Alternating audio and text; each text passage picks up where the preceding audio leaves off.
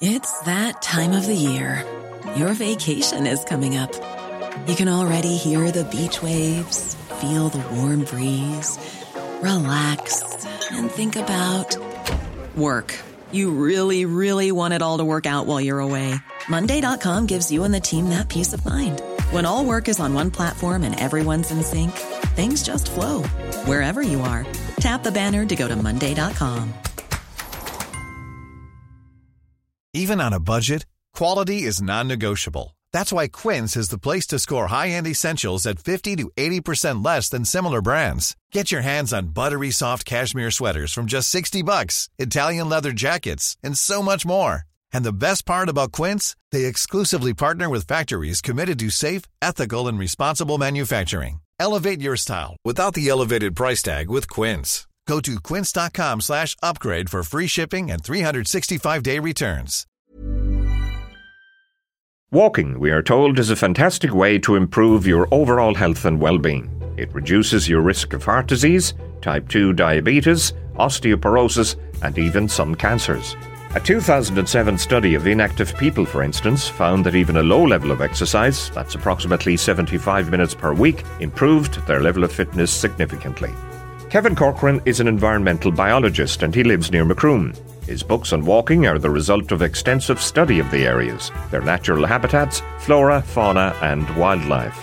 Over 30 years ago, his suggestion of walking guidebooks and walking holidays were rejected out of hand by tourism bodies. Fast forward to today, and we now know how wrong that rejection would prove to be, as the popularity of activity holidays continues to soar. 28 years ago, he brought out his first book of guided walks in West Cork. It's still very much sought after and has been updated on no less than five occasions. On this evening's programme, I accompany him on one of the featured walks in that book, which takes us to Glengarriff National Park. And we extend an invitation to you to join us. So, thank you for doing so. Good evening and welcome to Where the Road Takes Me, a very appropriate title for this evening's programme in particular.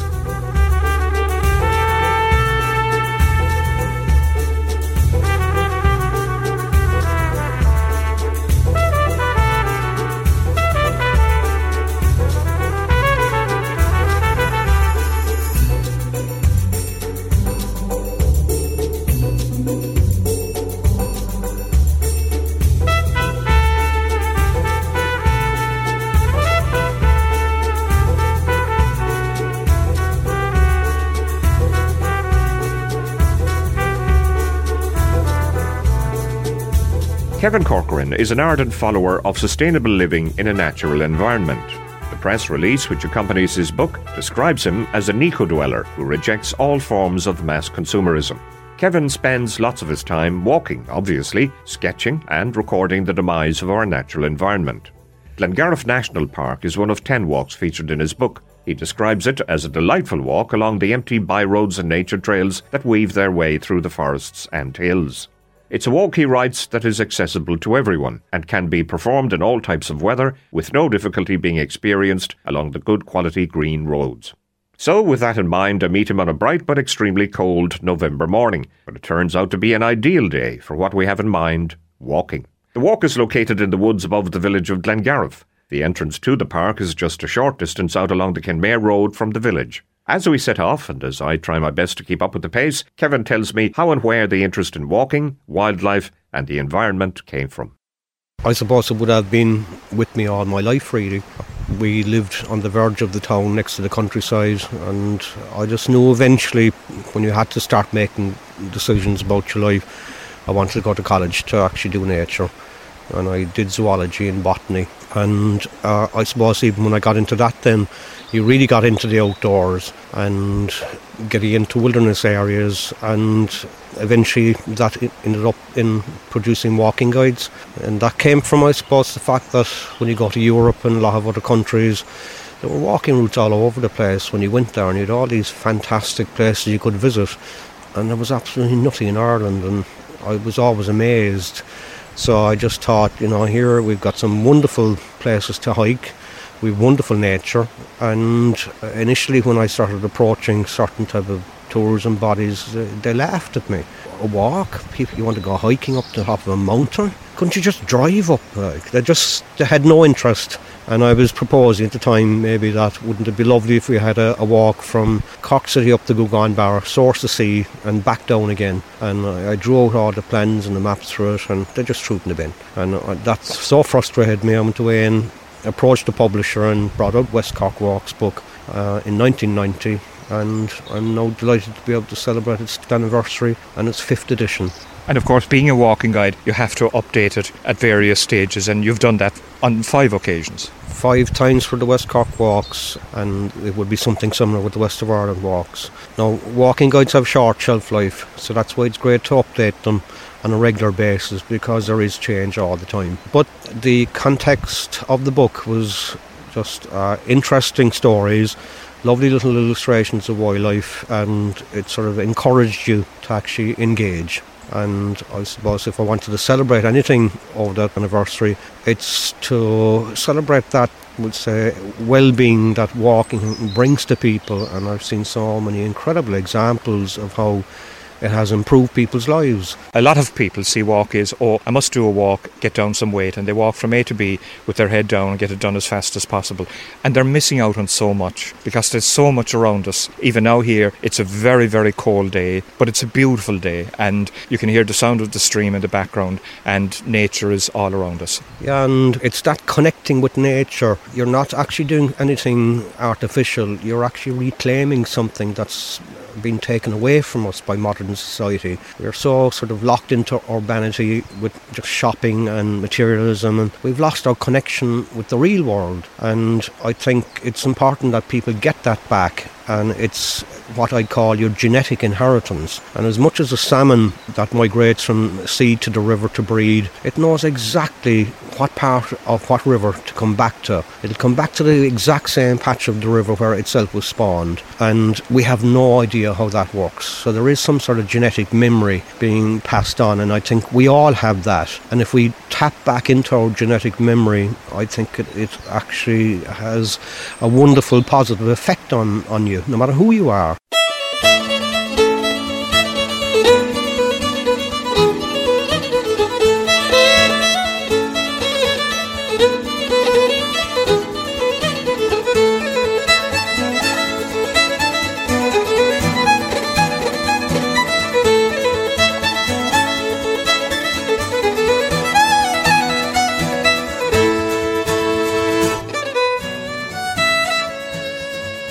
We are all well aware of the physical benefits of walking, but Kevin Corcoran is at pains to stress that it goes much further than this.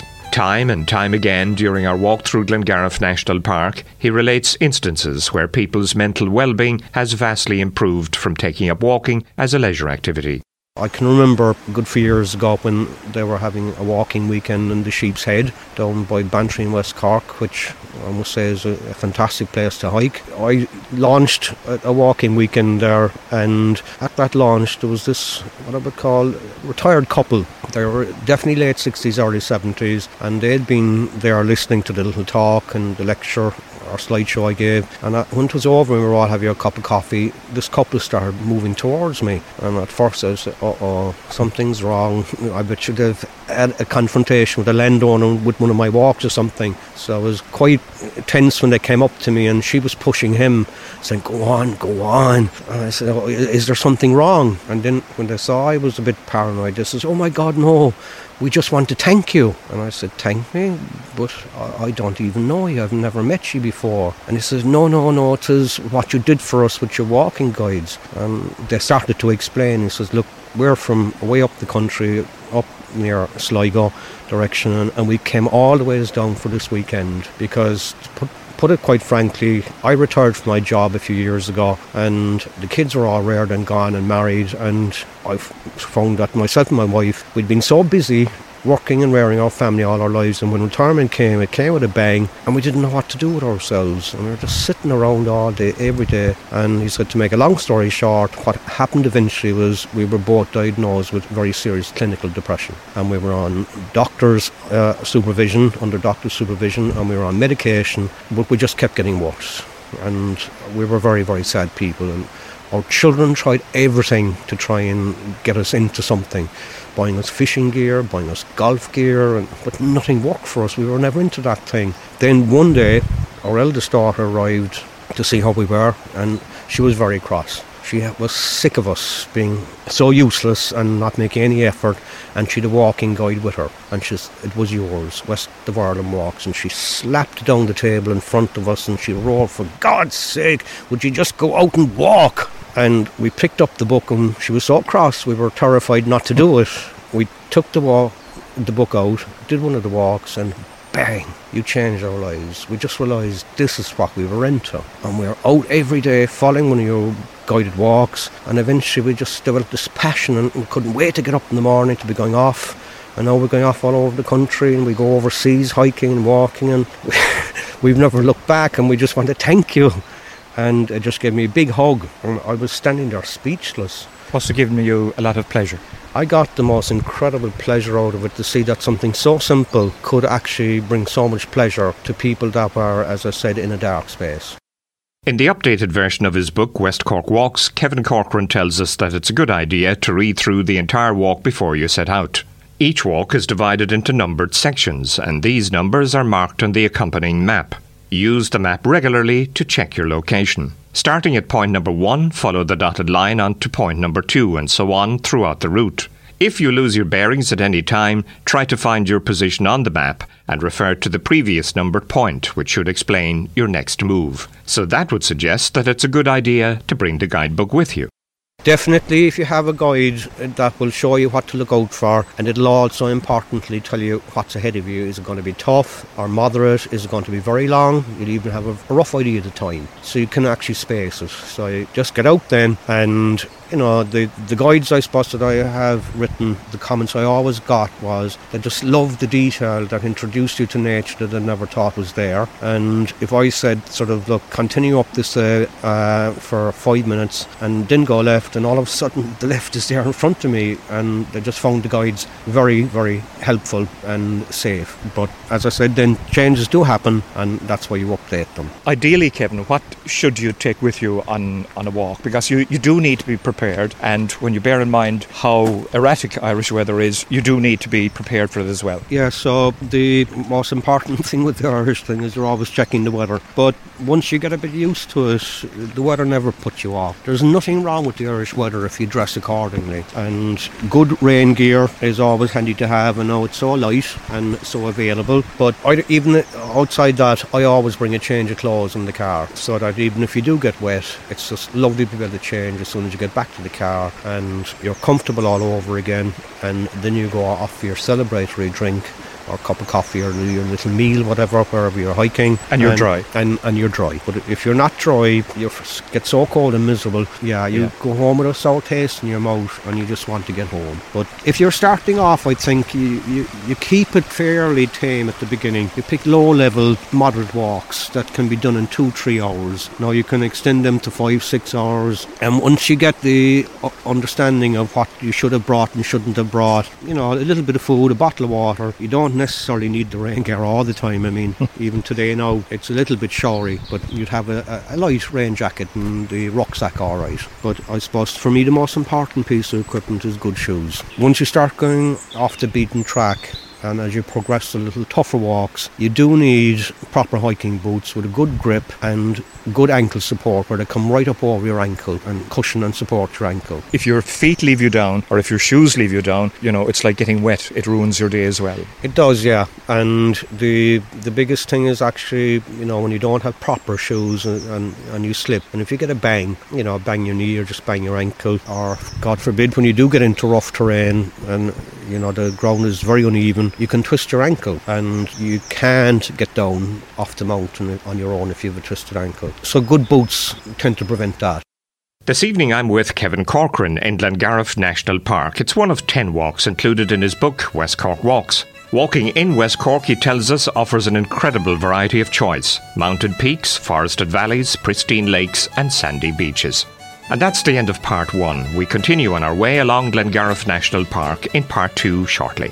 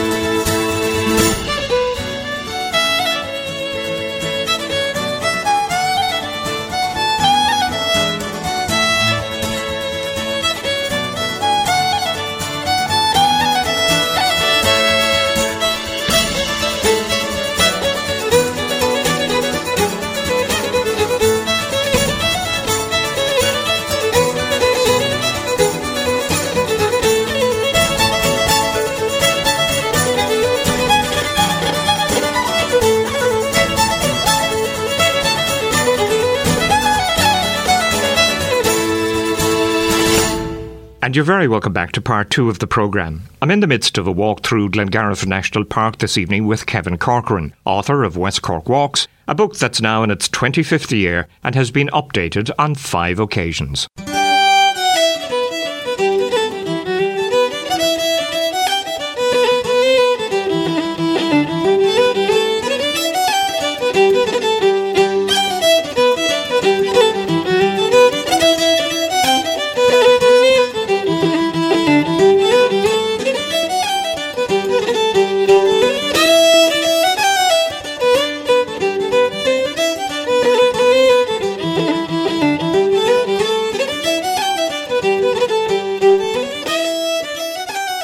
Accompanied by the author and equipped with the author's guidebook, I continue along through Glengarriff National Park. In his introduction to this particular walk, he writes In Glengarriff, trapped within a rugged valley that stretches to the waters of Bantry Bay, there is an oak wood that has existed continually since its first appearance 10,000 years ago. Completely sheltered by the Caha Mountains to the north, it is free from the effects of icy winds, while its coastal fringes are washed by the northern limit of the warming and moist Gulf Stream. These two factors together are responsible for producing woods of considerable luxuriance, full of moisture loving mosses and ferns, as well as plants of warmer climes. Because it is quite a large national park, all built around the ancient forest, of, which was basically a sessile oak forest, but with innumerable species in it that are very hard to find. So you've got all the beautiful filmy ferns here, which we'll try and find. You've got the strawberry trees here, you've got yew trees. You would have all our native trees practically in here. And, cl- and, and climate wise, would it differ from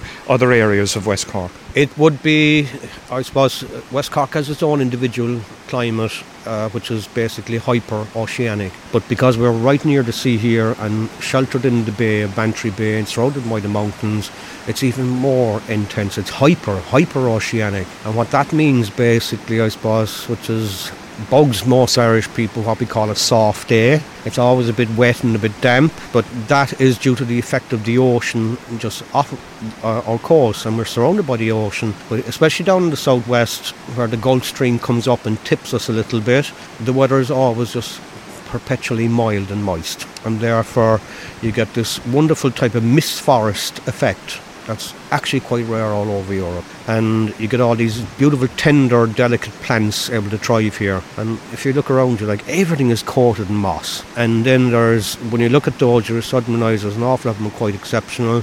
There's all these type of ferns coating some of the trees and rocks again. And when you look away up into the treetops, uh, now that the, the leaves are missing, you get these incredible sky gardens. And there are all these unique oceanic lichens, which are these moisture loving plants that don't ever like too much heat or too much dryness. And when you look up, you see all this beautiful, just jade green, almost like cherry blossoms, but it's light pale green.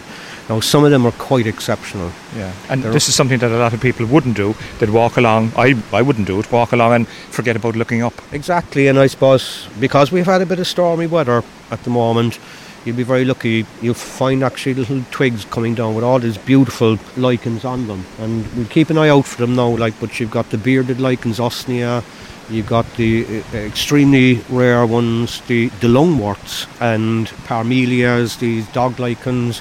You get them here and you'll get them anywhere there's ancient woodland. And ancient woodland is what was nature intended to, to coat this landscape. Um, and, and, um, this would be ancient woodland? And this is ancient yeah. woodland. It's not ancient because there are ancient trees here, because this would have been cut down and allowed regrowth several times. It's ancient because of the biodiversity, that mix of plants uh, that are in it that we can actually use to indicate that this is an ancient forest because some of them can't survive outside woodland. They never can. So if they're here, they've been here ever. And if you go to a newly planted uh, woodland, be it of native species or whatever, or those horrible introduced Sitka spruce trees, the conifer plantations, they have absolutely no biodiversity in them. Kevin Corcoran believes that this ancient woodland survived because it was part of an old hunting estate used by the Earls of Bantry. This was a title in the Peerage of Ireland and was created in 1816 for Richard White, 1st Viscount of Bantry. He got much of his titles and wealth as a thank you for helping to repel the French invasion of Bantry in 1800. They had a hunting lodge inside in it, and the national park is built around that. And but they were into their exotics in the day as well, and they would have been planting stuff, bringing it in from Europe. So you can see here this big tree in front of us, the evergreen, which is De Leylandii. They're horrible trees that we plant for hedging, and uh, you can see it's quite a nice tree when it's allowed to grow up, but ecologically it won't support anything native. And how would this place then compare to Garnish Island. I suppose Garnish Island would be a good example of what you've just been speaking about. Of course, the, with people like the, the Earls of Bantry during the latter part of the 19th century, they started opening this place up to a bit of tourism. And there was uh, a lot of people started coming here and they recognised, obviously, they were the sort of first type of naturalists that understood about plants and climate. And they realised that this whole place here never really gets any severe frost during the winter because of that temperate uh, effect due to the, the the Gulf Stream and the ocean. So they realised that if you brought plants from all over the world, they will actually grow here. And they'll have to be those plants that are similar to the, the rare ferns that we ha- I've spoken about that grow here naturally, and the unusual lichens and the mosses. So they discovered that you bring fern trees back from Australia, you bring different type of uh, azaleas from the Himalayas, you bring fuchsias and montbretias from South Africa and South America, and they all thrive. And of course, they were into their exotic gardens, which we still are, and mm. so that's why Garnish is so beautiful. It's thriving on that unique climate that we have here. But for me, the garden is a little bit um, contrived. It's it is pretty. I suppose it's like what a lot of us do to this day. We have our very organised gardens, and it's only slowly the whole idea of wildlife gardening is creeping in that you might have a bit of a wildflower hay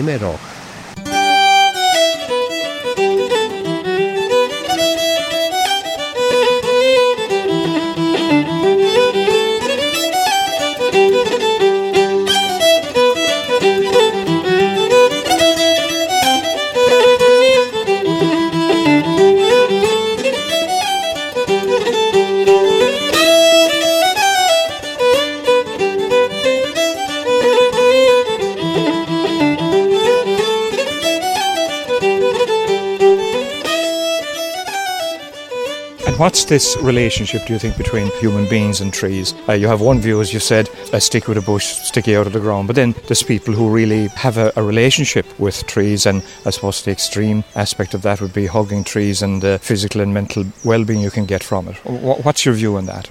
I think again we're probably tapping into some genetic inheritance, and when humans first arrived in Europe and Ireland, whatever, it was into the temperate forest they came, and the forest is what sustained them. And as I said earlier on, like the salmon trying to find its way back to the river with Spart, there's a deep connection in us in there somewhere, and that connects us to to trees uh, more than any other plant. And for me, a tree definition of a tree is tree is the most magnificent of all living things. It is the pinnacle of plant evolution. And it is a living thing. And the forest is even more complex. It's a living organism in itself. When you come to trees then and you tap into them, I mean, their, their roots go way down into the ground and they connect with each other. And all roots of trees are in symbiotic relationship with underground fungi, which we call mycorrhiza. And they actually quadruple the surface area of the roots ability to actually absorb water and minerals. Now, a lot of the time we only see those fungi when they burst up through the ground in the autumn as the, the fly agarics and the honey fungus or,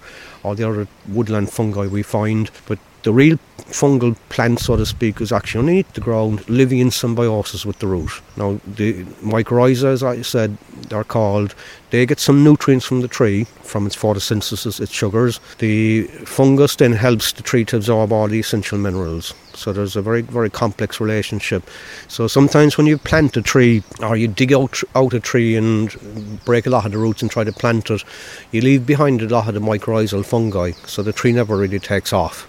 Stays a, a little bit sick and not doing too well. And then you might see an acorn has been dropped by a jay and it lands beside your planted little thing and this thing takes off and shoots up because it's of local provenance and it's got probably the mycorrhizal fungal attachments that allows it to develop. So there's a connection between trees and each other, and when the sap flows in the spring, there is huge energy being dissipated. And like we'd say during the day, when a tree is transpiring, passing out water, um, and the leaves are evaporating the water, a tree actually pulls in It's only a fraction of a millimetre or so. But when you measure a tree by day and by night, they're actually a different size. So the tree tends to suck in itself during the day. It's like you suck in your cheeks when you're trying to suck up something.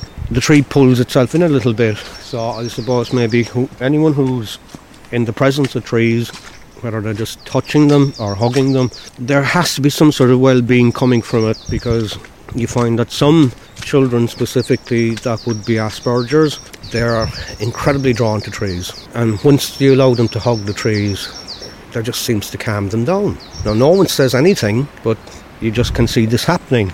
So I think I wouldn't be very dismissive. There's a lot of ancient genetic connections within us, and we just have to learn how to tap into it.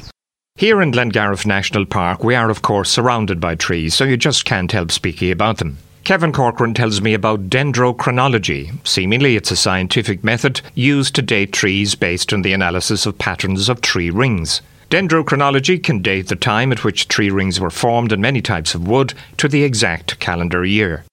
Just up here, this is a spot of a, a trunk uh, or a, a, very large branch has been removed because it's overhanging the path, but you can see the annual rings. Yeah. Now there's a fascinating study you can do of annual rings, and if you and you can you can tell the age of a tree by the rings, can you? Yeah, that's just one of the simpler things. Yeah. Now there's a science, and if you just really want to impress your friends, you know what are you doing these days? Oh, I'm studying dendrochronology. I'm a, I want to be a dendrochronologist. yeah, so, sounds great. sounds great, and I love trying the word out. Oh, dendrochronology, and people sort of look at you and they're trying to pronounce the word. But dendrochronology is the science of looking at the rings of a tree and using those rings of a tree to measure time and date events. Not only do you work out the age of a tree, the rings actually vary in thickness depending on the weather of the year it grew. Climatologists use them to actually assess the weather. So if you get a, a, a tree now that's been cut down, we'll say whatever after a storm, it's been cut up and there's 500 rings, you can actually just look at the weather over the last 500 years. Fat rings, good summers, 10 rings, bad summers. And we've connected trees, I think mostly in the University of Belfast. They've got enough tree rings from bog oak and things like that, and old ships and old buildings, Viking ships, whatever. And they're to actually take all the rings from all of them because they all grew in the same area, and they're to actually line up all the rings going back thousands of years, and we can actually see the weather changing. So you can study climate. And then, of course, the, the rings and their thickness is like a barcode and no two sections are identical. And so if you find, we'll say, we'll say a dugout canoe in a bog, and you think it's from maybe 2,000 years ago, they are an age. If you take a sample of it and there's good rings in it, you can take that sample and go to your master ring calendar and match it up, and eventually you'll find it exactly matches here, and you get your date, and you know exactly when that tree was cut down. So, so, so what can you tell from looking at that where uh, that branch was cut? That branch is not cut off for a good few years because the bark has grown right back around it and it's beginning to decay a bit. But if you were to get up very close and use a hand lens, I'd get a rough idea of where the good summers were and the bad summers, and and also you, you get a very exact age how big that limb was. But if I wanted to actually get this age of the tree, well, I meant to bring a measuring tape. You can get the age of a tree by maybe around chest height. Just take the circumference and measure it in centimetres. So if you get a circumference, that one there is about three meters, let's say 300 centimeters, if not more. It's two centimeters on average for one year's growth. So that's 300 centimeters, you get a fair idea that tree must be 150 years old and so on so but it's growing in a very rocky area so this tree might actually be uh, one that grew much slower maybe one and a half centimeters a year so you put it up to about 200 years old at least. You don't necessarily need to cut down the tree to get the rings. We can use the circumference, but definitely when we do get specimens that fall down and we cut them, that whole thing of dendrochronology to measure time, date events, work out the climate, and the simplest part, of course, is aging the tree, but there's all the other aspects of it. So quite a fascinating science. And that completes part two. I complete a walk around Glengarriff National Park in part three in the company of Kevin Corcoran, author of West Cork Walks. Back in a few moments. Stay right where you are.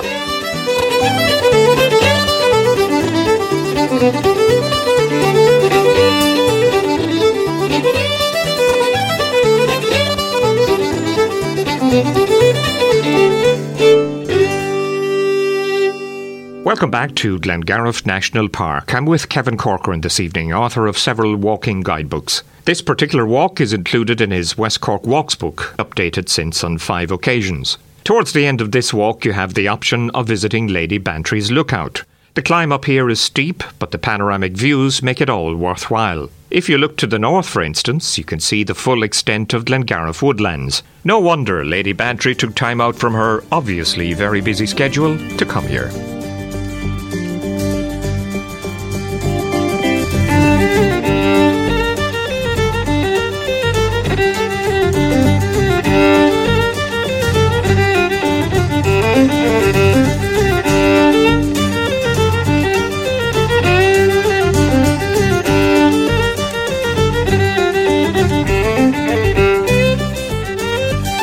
Walk now is circular in the book and takes in three or four hours comfortably and plenty of time for lunch. And when you're coming back, then you have that option to climb up these steps up onto a very high point where you can look out over the entire forested valley uh, which is quite beautiful. And you can also look out over Bantry Bay and see Garnish Island. So it was quite popular in the Victorian days. As I said, one of the old Earls of Bantry set up his hunting lodge here, then was encouraging tourists to come. And his wife, the Lady Bantry, obviously they had a lookout point up there where they could climb up, and it became very popular. So steps were put in, and any Victorian tourists that were coming at the time, everyone wanted to get up to Lady Bantry's lookout for the fine views. Fine view, yeah. And of course, it's just that magnificent view of the whole forest, uh, of all the oak trees, and you get a glimpse of what all of Ireland must have looked like. And it just is quite profound because we tend to forget really what the countryside was all was like. As we come to the end of the walk and wind our way back towards the car park, I'm wondering about a man who obviously does a lot of walking and keeps fit as a result. He's also an advocate of sustainable living. So I'm wondering if Kevin supplements all of this by keeping a close check on his diet and what he eats. I suppose sometimes I'd like to keep it simple and say, you know, if you a diet like your great grandparents or grandparents at least, lots of fresh vegetables, not too much meat, I'd eat a lot of fish and a huge amount of fruit and a lot of cereals like the good old porridge. So as I said, like the meals of our grandparents, I'd be trying to grow my own food when I can and I just avoid all forms of convenience foods, and uh, I'm very down on anything to do with fat. Yeah. and the Irish diet at the moment, do you think it's improved compared to 10 or 15 years ago? It's obviously got much worse for a large section of the population,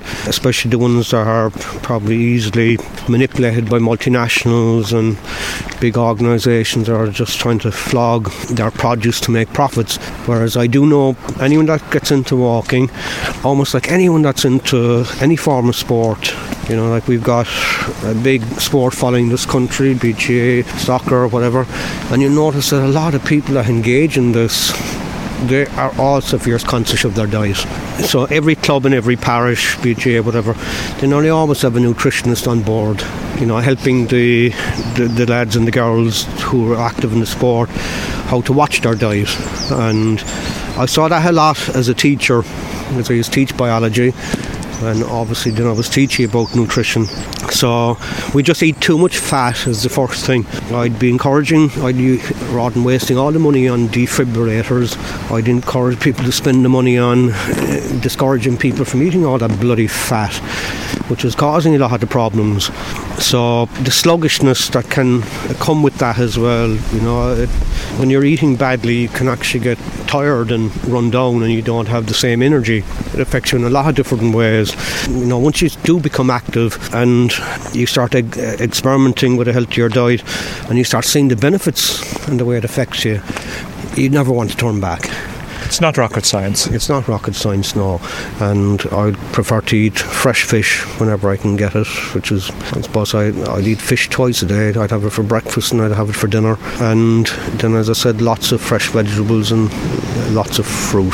And of course, uh, one of the better cereals that I use is Macroom oatmeal, of course, which has been made in the same mill since the late 17th century, stone ground. And it's the last stone ground mill left in Ireland on. Uh, I live right beside it.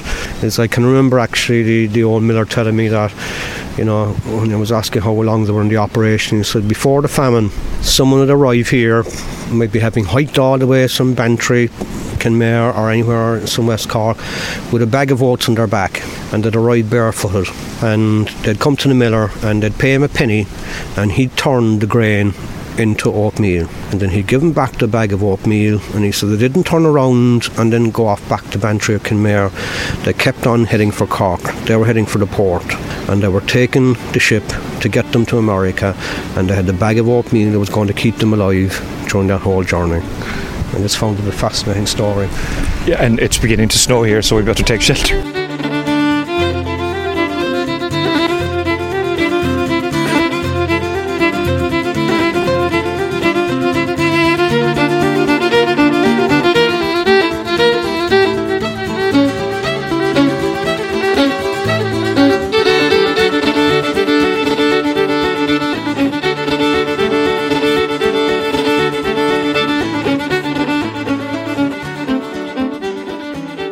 Final paragraph in Kevin Corcoran's book on West Cork walks, and the one which deals with Glengarriff National Park, reads as follows.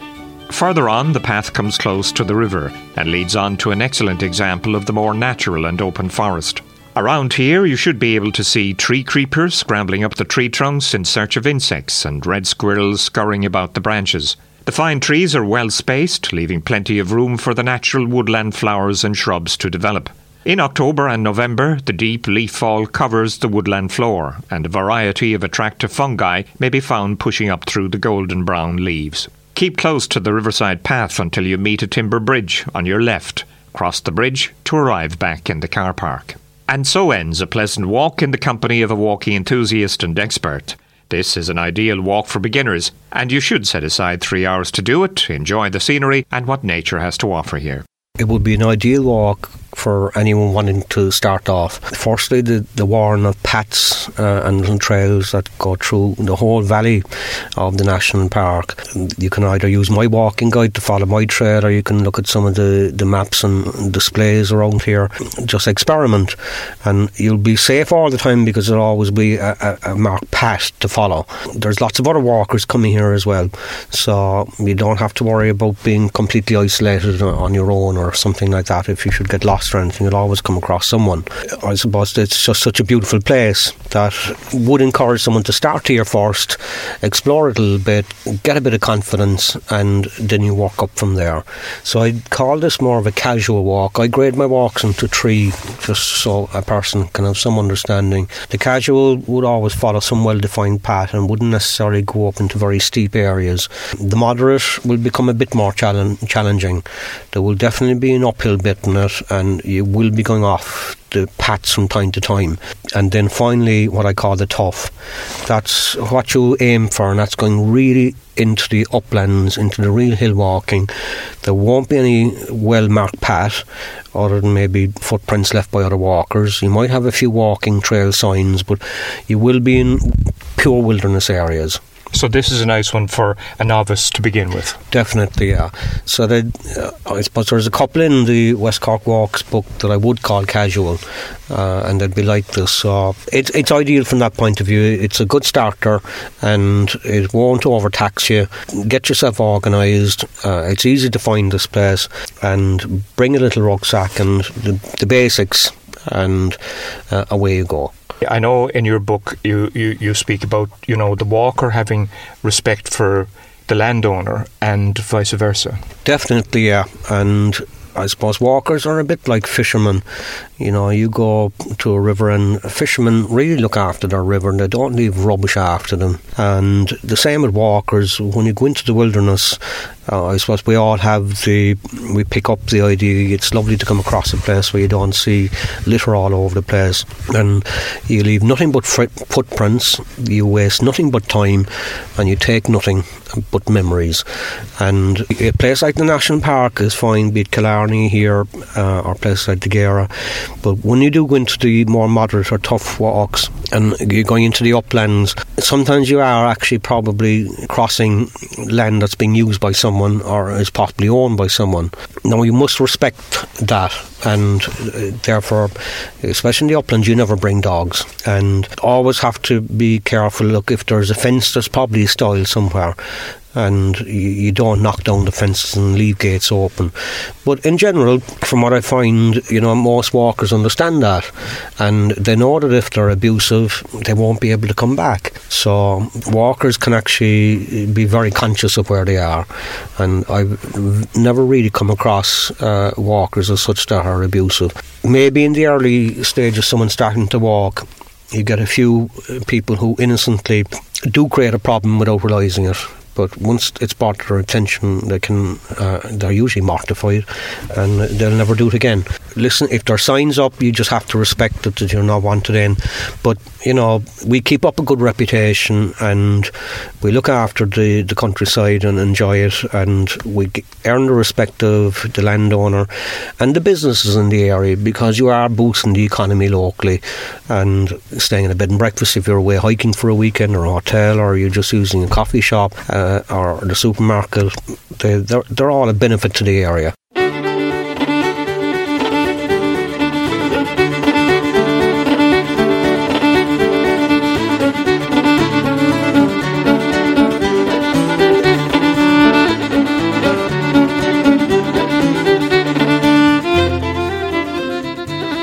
And because ownership of land changes fairly regularly, that's why it's important to update your books, which is exactly what you've done. Yeah, usually every three to four years, I'll bring out a new version of it. If there's a serious problem, I'll remove the walk you know, if there's been a change in land ownership and the new owner doesn't want the walk coming through anymore, you have to respect that. But on the positive side of it, I, I suppose I have to say, like when I wrote that book, to try and respect private property and try and use rights away that I knew were accessible and to the public, I found it incredibly difficult to find a good dozen walks that I could put in a book where people could rely on, feel safe. Today, I'd be spoiled for choice. The amount of walks that are opening up and I said, if you take some place like the Sheep's Head, which is uh, quite a phenomenon, say, walking area, and all the, the, landowners and the people of the area all get together and they open up the entire peninsula to hill walkers, signposting it. You're going through farms, you're even, in some cases, maybe going through farmyard um, with the blessing of the owner, but they put in the styles for you, they put in the, the way markers, and they're benefiting from it so much. They encourage the, the walkers to come in and go into the wilderness areas. And one final point, I know at the very start of the walk this morning you spoke about many years ago when you brought the idea of bringing out a walking guide and uh, the maps and the guides and directions and basically these people threw it in the bin. Are you happy now, say 25 years down the road, how your walking books and walking in general is accepted? Oh, yeah, I'm absolutely blown away by it actually. I just never thought in my wildest dreams that the book would still be printed 25 years later and that people would still want to buy it. West Cork Walks, written by Kevin Corcoran, is published by the O'Brien Press and it's on paperback. And that's where we leave you for this evening. Thanks to John Foot and Sound and you for joining us. Kevin Corcoran ends the programme this evening with a poem on berries. From me, John Green, until Sunday evening next at 7, have a good week and goodbye for now. From that point of view of connecting with nature and seeing with your ears, I suppose I could give you a simple example. I'll just recite a poem which is all about berries and I just think it's a pretty nice poem. And the um, berries, I will bring you berries from the spinney and the hedges, from deep in the dark woods and the slow stream's edges. I will bring you berries from the Lorna hills and Bailick Millrace where dark waters spill. I will bring you berries dusty with bloom and berries like lanterns to glisten in your room. I will bring you berries of the holly and the yew, sloes from the blackthorn and hips whence roses grew. Then some four cleft spindle with the orange red pips, shown by its cleavage into coral lips, and some juicy blackberries just to give a summer's taste before all of the autumn runs to winter west.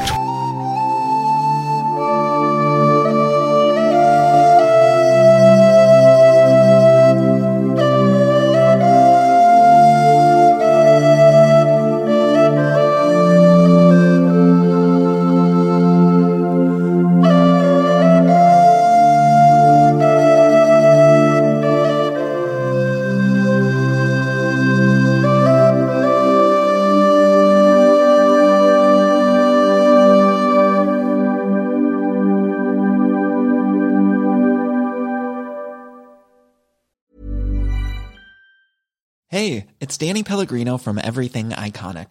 Ready to upgrade your style game without blowing your budget? Check out Quince. They've got all the good stuff shirts and polos, activewear, and fine leather goods, all at 50 to 80% less than other high end brands. And the best part? They're all about safe, ethical, and responsible manufacturing. Get that luxury vibe without the luxury price tag. Hit up quince.com slash upgrade for free shipping and 365 day returns on your next order. That's quince.com slash upgrade. When it comes to your finances, you think you've done it all. You've saved, you've researched, and you've invested all that you can. Now it's time to take those investments to the next level by using the brand behind every great investor, Yahoo Finance. As America's number one finance destination, Yahoo Finance has everything you need, whether you're a seasoned trader or just dipping your toes into the market. Join the millions of investors who trust Yahoo Finance to guide them on their financial journey. For comprehensive financial news and analysis, visit yahoofinance.com, the number one financial destination, yahoofinance.com.